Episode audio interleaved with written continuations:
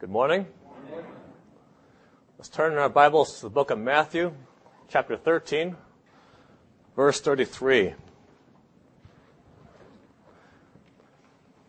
Once again, we're taking a break from our character studies through the Bible in order to take a look at the teachings of the Lord Jesus.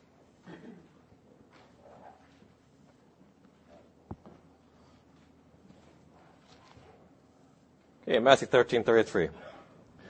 This is an, it's an extremely short passage. It's, it's a very short parable. It's just one verse.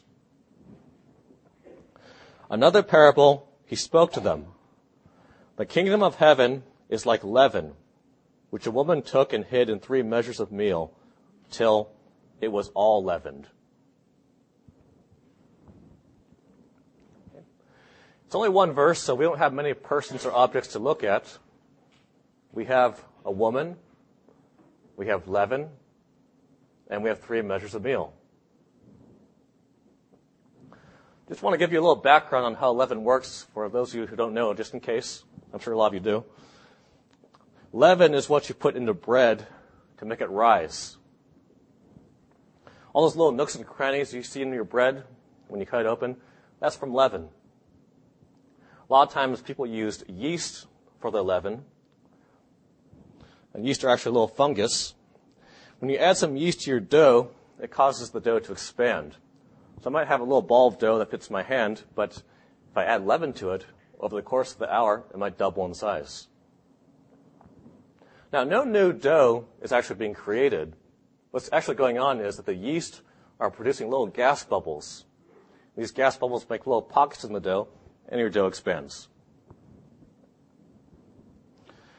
Now, taken by itself, the one sentence making up this parable sounds pretty harmless and innocent. We all eat bread with leaven all the time. And as is described in the parable, you actually want all the meal leavened. You want all your dough leavened so that all the bread rises in a uniform way. So the Lord appears to be describing a perfectly normal process in making bread.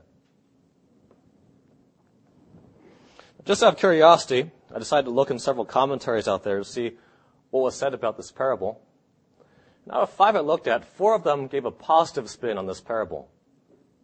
And they all went something like, well, the leaven represents the gospel spreading out into all the world, starting out small and humble, then spreading out into every nook and cranny of the world until everyone's been saved.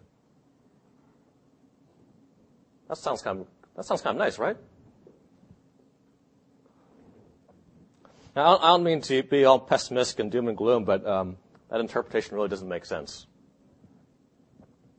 There's a lot of problems with putting a positive spin on this parable. We're going to go over each problem one by one. The real meaning of this parable, it's a lot darker. It's really very sad. First problem. In the context, the Lord Jesus is giving several parables about the kingdom of heaven. Now you look through your pages here. This parable, it's sandwiched right in between a couple parables describing the unnatural growth of the church and the explanation regarding those parables. One of the parables. You have the parable of the wheat and the tares. Then you have the parable of the mustard seed. Then you have this parable. Then you have the explanation of the parable of the wheat and the tares, all describing an unhealthy and unnatural growth of the church. So it would be kind of strange if the Lord Jesus put a parable about the positive spread of the gospel right here. this parable is actually very similar to the parable of the mustard seed that Don preached on a couple of months ago. that parable is not explained. The kingdom of heaven is actually composed of a very mixed multitude. You have true believers, but then you also have everyone else who professes to believe in Christ you have Jehovah's Witnesses, you have Mormons, you have Catholics, all part of the kingdom of heaven. And looking at the parable too, there's a hint of something sinister going on.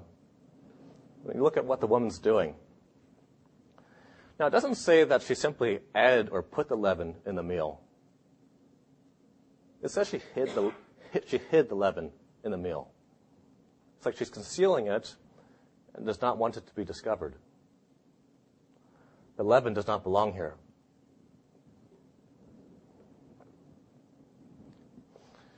Another problem, too. Consistently through the Old and New Testament, leaven is not mentioned in a positive way.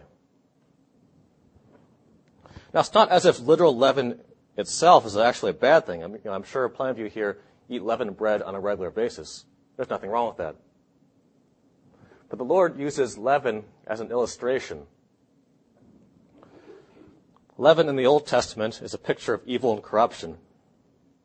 I'm just going to read to you a couple verses from Exodus.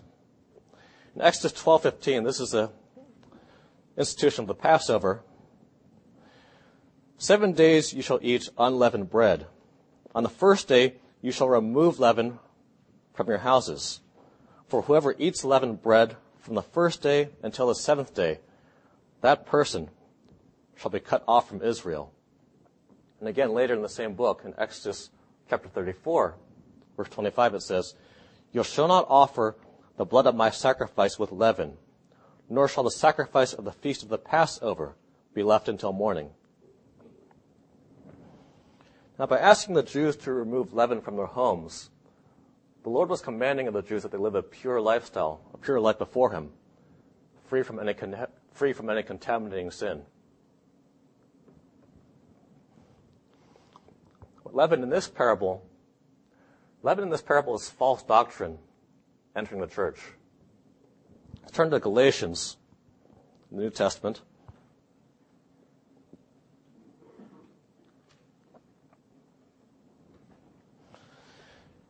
In Galatians, we see false teachers introducing a teaching of salvation through a combination of faith in Christ and keeping the law.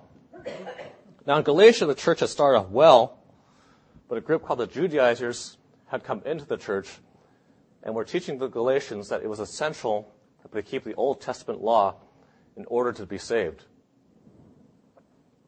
And this is what the main false doctrine out there is a false gospel. Paul makes mention of this in verse 6. He says, I marvel that you are turning away so soon from him who called you in the grace of Christ to a different gospel, which is not another. But there are some who trouble you and want to pervert the gospel of Christ. That's chapter 1, uh, sorry, verse, verses 6 through 7. Now, real doctrine and the true gospel say this I'm a sinner through and through.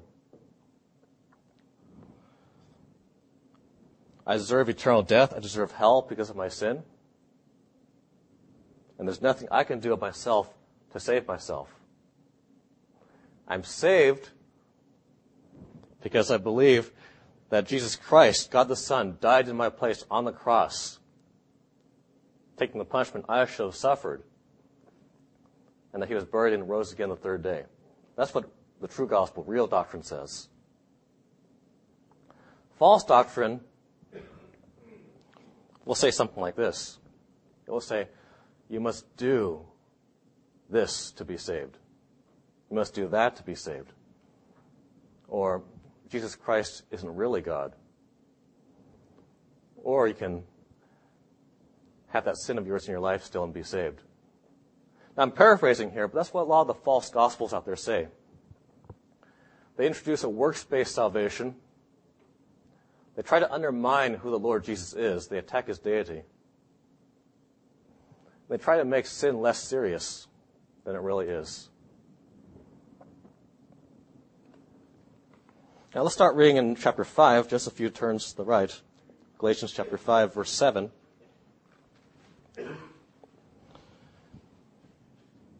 And here we get to the leaven.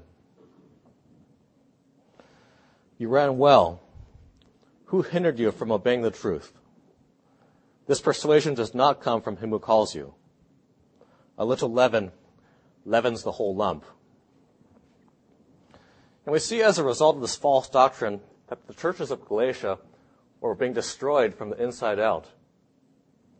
Reading on the chapter, Paul warns them in verse 15 but if you bite and devour one another, beware lest you be consumed by one another. Because of the false doctrine that was entering the church, There were a lot of divisions going on. There were people attacking each other.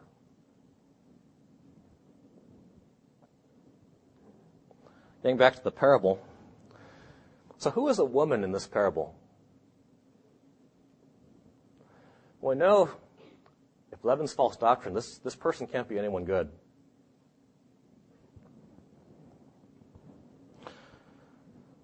Sometimes we hear of some really weird teaching out there from the cults.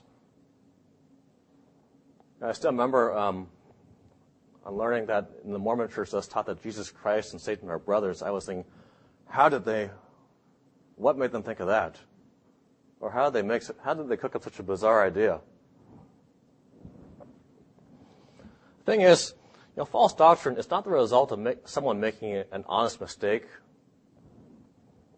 or someone teaching part of the Bible in the wrong way because they just weren't quite sure what a certain word meant.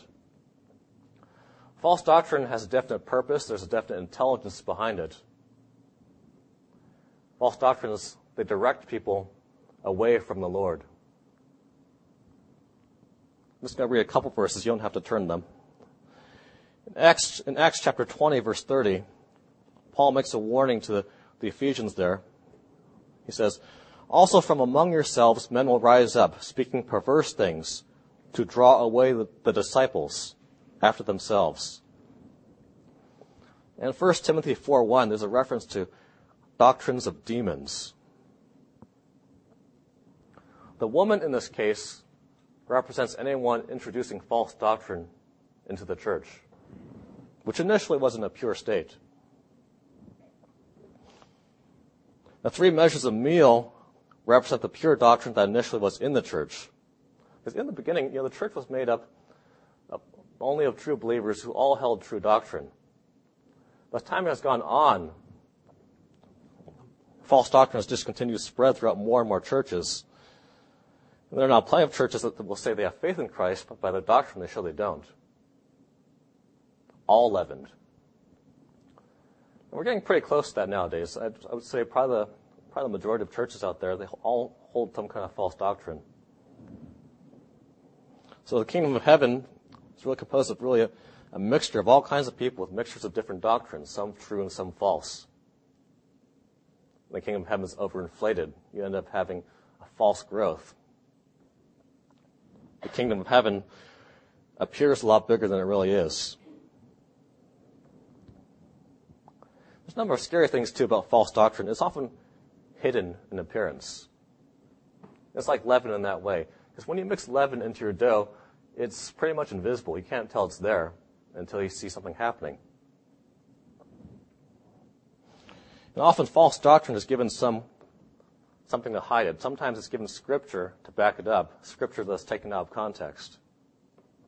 There's a lot of Catholic doctrines that use the Bible in some way to justify their doctrines, which are really not true, but they use the scripture just taken out of context.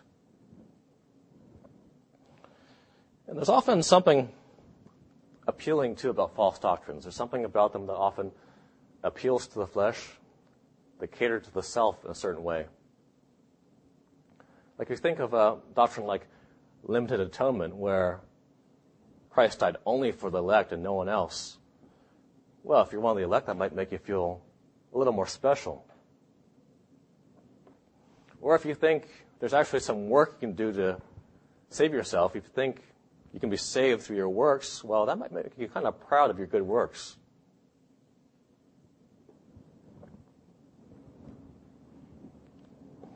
The Lord, the Lord Jesus warned his disciples about false doctrine because they're in danger of falling into it. Let's turn to Matthew chapter 16.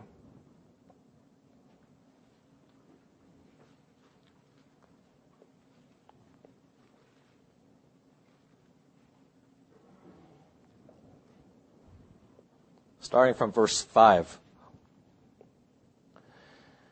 And when his disciples had come to the other side, they had forgotten to take bread.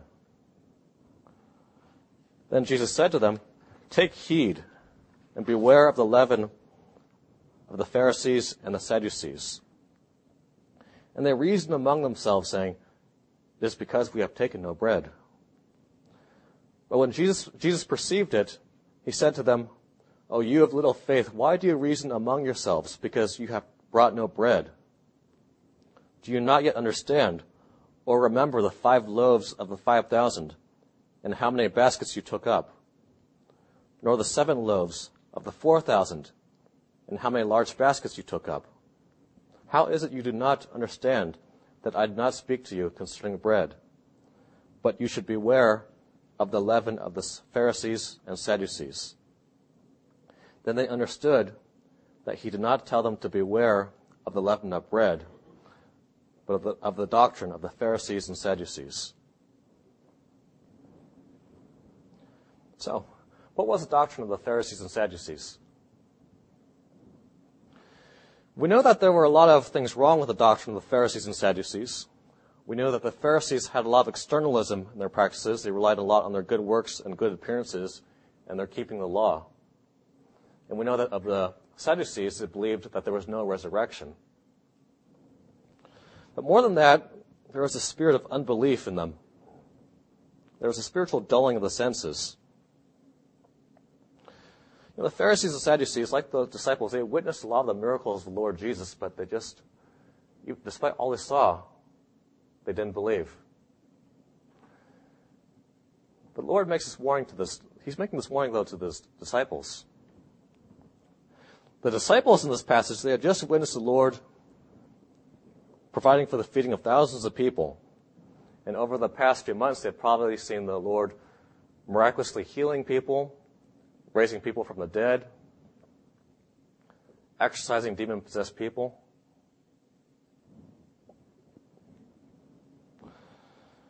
But the Lord was warning them about this because the Lord's miracles were threatening to become commonplace to the disciples.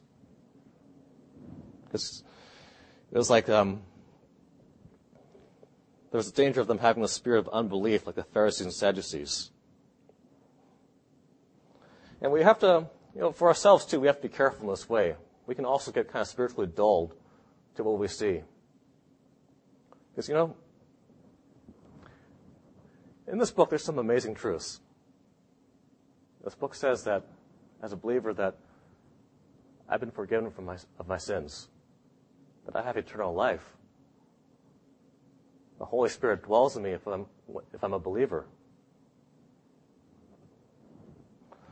But, you know, we can, we can get dulled to these things. We can just be kind of ho hum about reading the Bible, be kind of complacent, Something good to pray is that the Lord Himself and the Word of God would always be fresh to us, that we would always have a sense of wonder when reading the Word.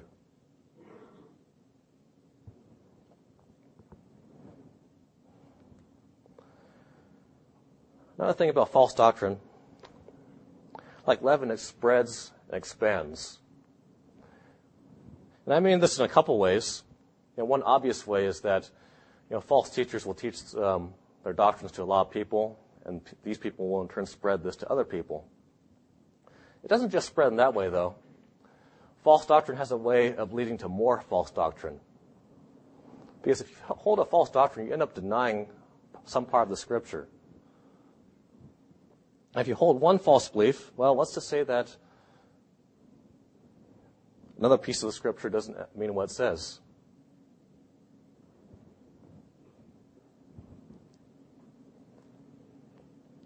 Now, Calvary Bible Chapel, I would say we're pretty well protected from false doctrine. We have a lot, many, we have some very vigilant elders. And in the Bay Area, we have a number of assemblies that have elders who care for the assemblies and watch out for any twisted teaching that might be threatening to enter the church. So, that means we have nothing to worry about from this parable, right? No. Thing is, there's more than one type of leaven.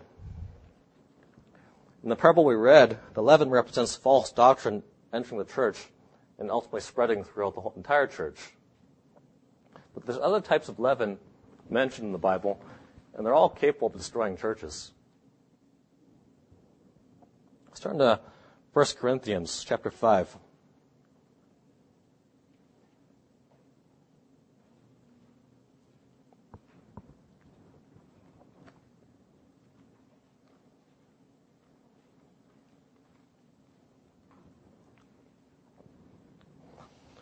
starting from verse 6.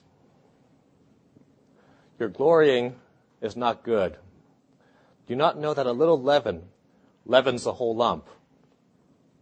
Therefore purge out the old leaven, that you may be a new lump, since you truly are unleavened.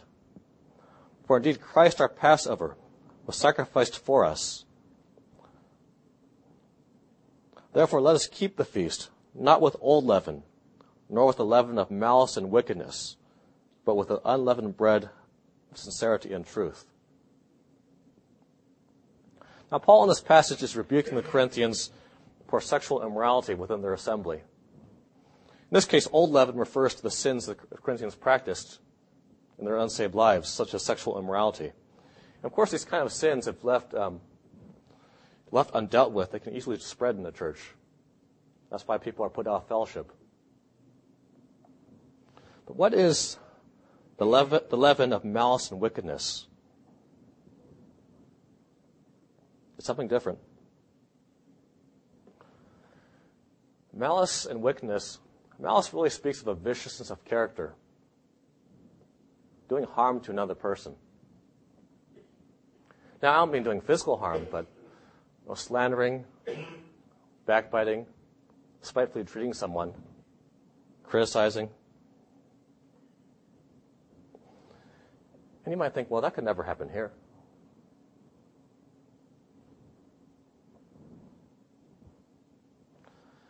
There's about 100 people in this room, but, or maybe less, maybe 80 or so today, but even if everyone in this room is a believer, that means you've still got 80 to 100 sinners in one room. People can rub shoulders. You know, I'm, sure that I probably offended or hurt a number of you here at some point, maybe without realizing it. And people can rub shoulders a lot more during hard times. Right now, these are hard times. You know, with the economy as bad as it is, I'm sure a lot of you may be struggling to make ends meet. You may be worked pretty hard. You might be overworked. Maybe you're just barely making ends meet. And then you come here on Sunday morning. You come to the Wednesday prayer meeting and you're tired from a full work week, from a full day at work. You come here a little irritated, a little having your nerves a little frayed already. And then the, the, the work week may not be over for you. I know a lot of you here are doing work here at the chapel. And that construction project on the other side of the wall, that's not making things any easier. A lot of things to create stress here.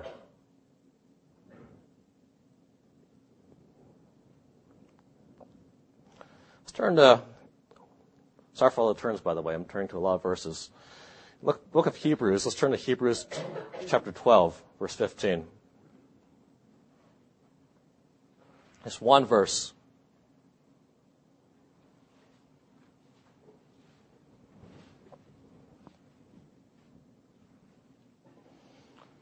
Sorry, two verses. Starting from verse 14. Pursue peace with all men and holiness, without which no one will see the Lord looking diligently, lest anyone fall short of the grace of God, lest any root of bitterness spring up cause trouble, and by this many become defiled.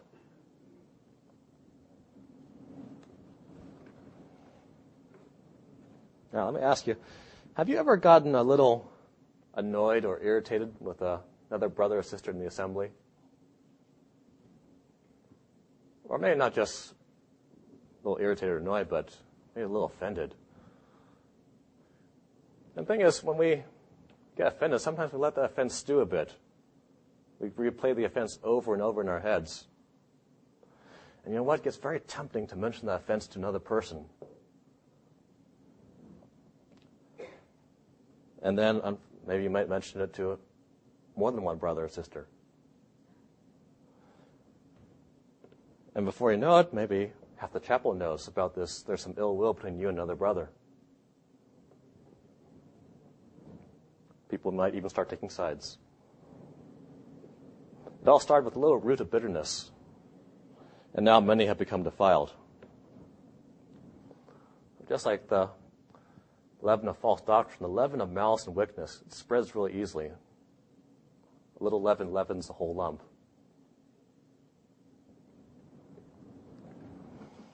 I got a lesson early on when I, I, when I was a believer about the importance of not letting a root of bitterness spring up. It was actually the first year I was a believer. Now, just to give you a little background, when I was first saved, I lived in a student fraternity house in Berkeley. And there were actually a number of other brothers who were saved at the same time in that same house. Now, it happened that one evening, this is a brother I still keep in touch with, still a friend of mine. But one evening, me and this other brother, we got into a little debate about evolution. And the debate kind of degenerated into an argument. And then all of a sudden, um, things were not so warm between me and this other brother. Now, um, I was thinking to myself, uh, no, this brother, he does not believe in evolution anymore. But at this time, it was a very sticky issue for me. He's still coming to grips with it. And uh, well, I was thinking to myself, well, I was right, and of course he had to be wrong. Then, like I said, things were not so warm between us all of a sudden. Next day, things were kind of chilly still. Now, at the time, um, Noah was discipling me, and uh, I happened to mention to him on, after the Tuesday night prayer meeting that me and this other brother had gotten into an argument about evolution. And Noah got upset. And I don't mean bad upset. This is righteous anger. He was upset for good reason. He said to me in a very sharp tone, Michael, I want you to apologize to him. I don't care who started it.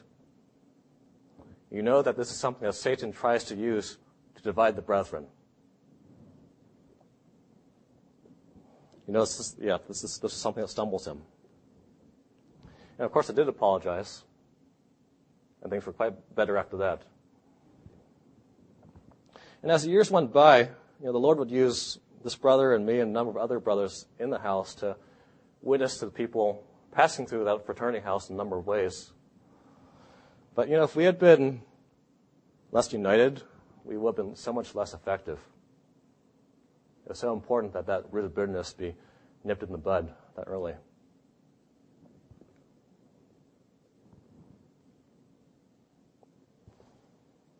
And there's a scriptural solution to dealing with offenses between brothers and sisters. Let's turn back to Matthew chapter 18.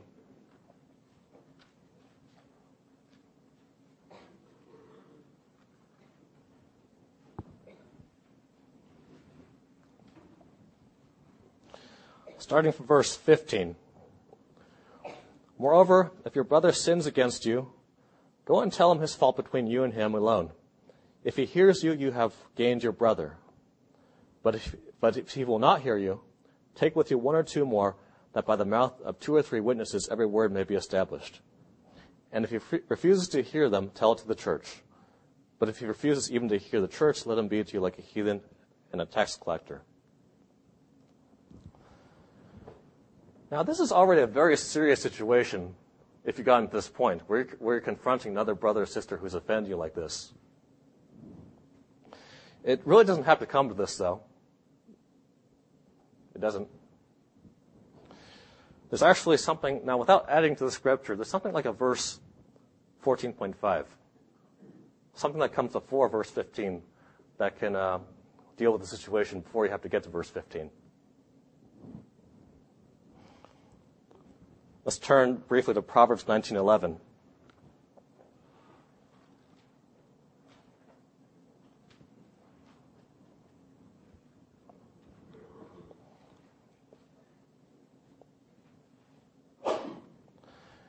The discretion of a man makes him slow to anger, and it is to his glory to overlook a transgression. Now, first, this one verse might look a little strange. I mean, how can you just overlook a transgression? Does that mean you see someone sitting and you just totally ignore it? I mean, after all, aren't the elders of the church responsible for dealing with sin in the assembly? Well, this proverb is really, this proverb is really referring to an offense done to you personally. And maybe you have received a hurtful comment, or a brother has offended you, or you, someone's been treating you insensitively but just let it go. You know, our flesh cries out, says, but, but he did that. or she, she said that to me. Just let it go. Don't dwell on it. I'm not saying that's easy. It can be difficult. That's why uh, Paul states in Ephesians, you know, bearing with one another in love. It's not always easy to get along here. It can be easy to, it can be, it may not be an easy thing to do. But the unity of believers is something very precious to the Lord. And there's a, there's a psalm just about it. I'm just going to read you Psalm 133.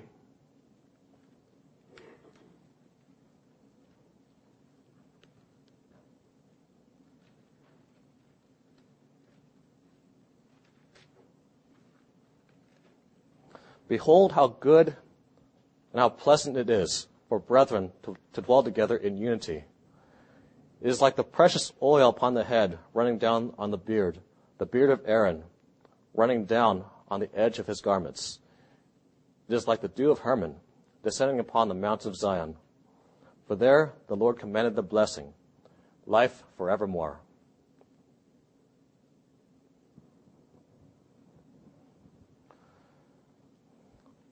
We're going to turn to one last passage. This is in Philippians chapter 2.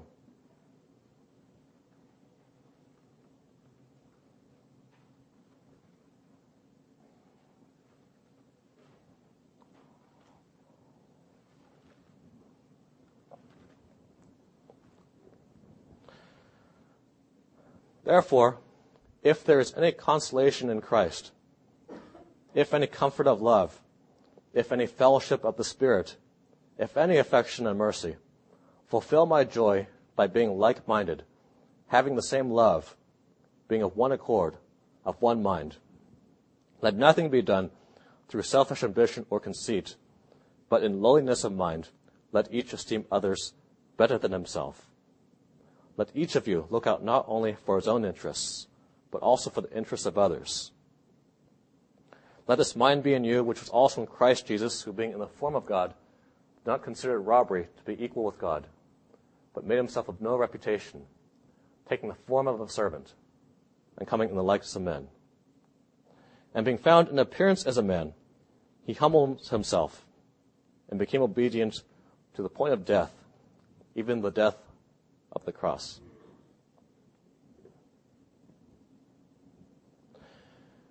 There's an appeal for unity here.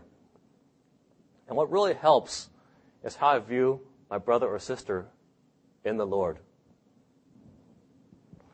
If I esteem my brother or sister better than, my, better than myself, if I take the lower place in my heart, if I really have a humble attitude, if instead of looking down at my brother or sister, I take the lower place and look up at them. Let me look at my brother or sister through Christ's eyes. Let this mind be in me, which was also in Christ Jesus. Let me look at my brother or sister as that person that the Lord Jesus came down to earth to die for. If I really look at my brother or sister in that way, you know, all those annoying little things about them that I thought were annoying, all those personality quirks, all those disagreements I may have had with them, all that's going to fade away to insignificance.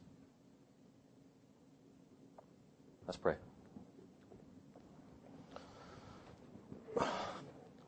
Lord Jesus, we thank you for your great salvation and thank you for the bond you've given us as brethren, that we are one in you, the family you've given us here. We pray that you would keep us together. Pray that you continue to protect this church, your church. Do pray this in your name.